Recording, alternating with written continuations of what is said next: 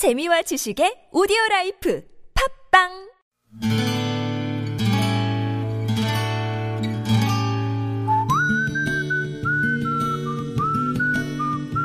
여러분 기억 속에서 여전히 반짝거리는 한 사람.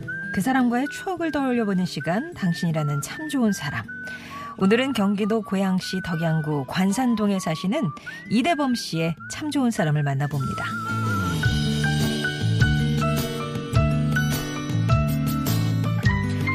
지금 사는 곳으로 이사를 하고 나서 출근길 소요 시간이 1시간 반이나 걸리지만 그래도 위로가 되는 건 라디오입니다.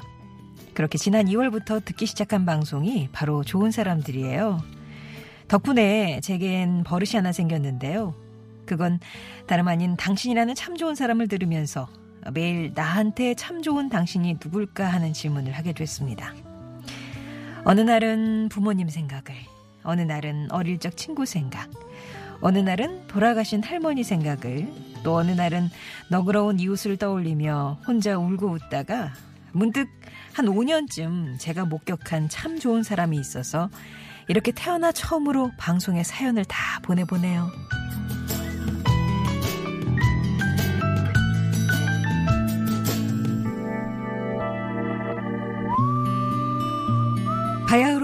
기온이 완연한 주말이었습니다.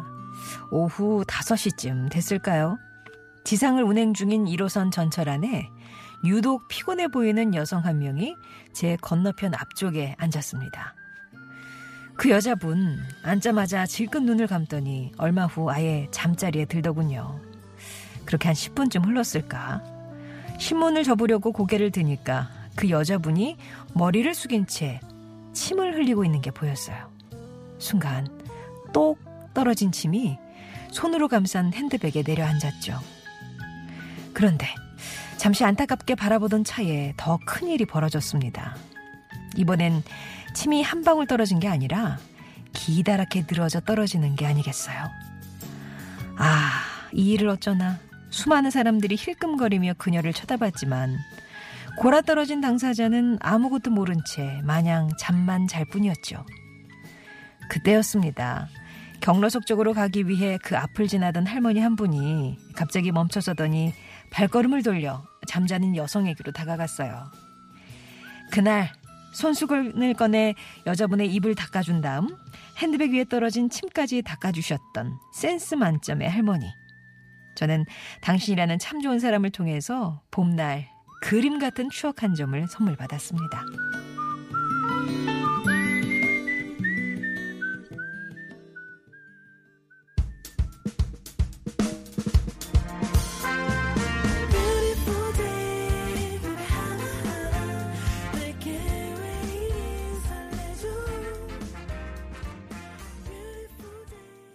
어반자카파였습니다. Beautiful Day 들으셨고요. 당신이라는 참 좋은 사람 오늘은 경기도 고양시 덕양구 관산동에 사시는 이대범 씨 사연이었습니다.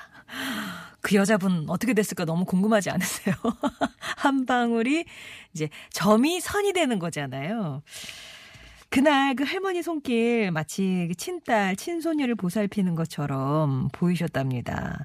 정성껏 입도 닦아주고 핸드백 위에 떨어진 침도 닦아주셨던 할머니.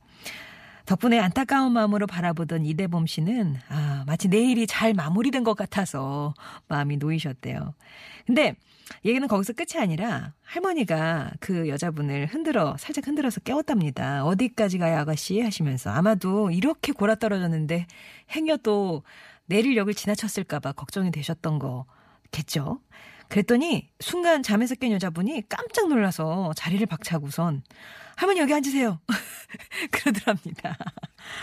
아, 사실 일부러 눈 감고 잠자는 척 하던 그런 젊은이들과는 사뭇 다르게 아주 예의 바른 태도였다고 하는데, 그래서 할머니가 아니야, 나는 저기 저 노약자석이 있으니까 하시면서 아가씨가 잠에서 깬 걸 확인하고는 총총 걸음을 옮기셨다는. 이대범 씨는 짧은 시간이었지만 아름다운 장면을 연출한 두 분 덕분에 그날 오후 내내 마음이 흐뭇하셨답니다.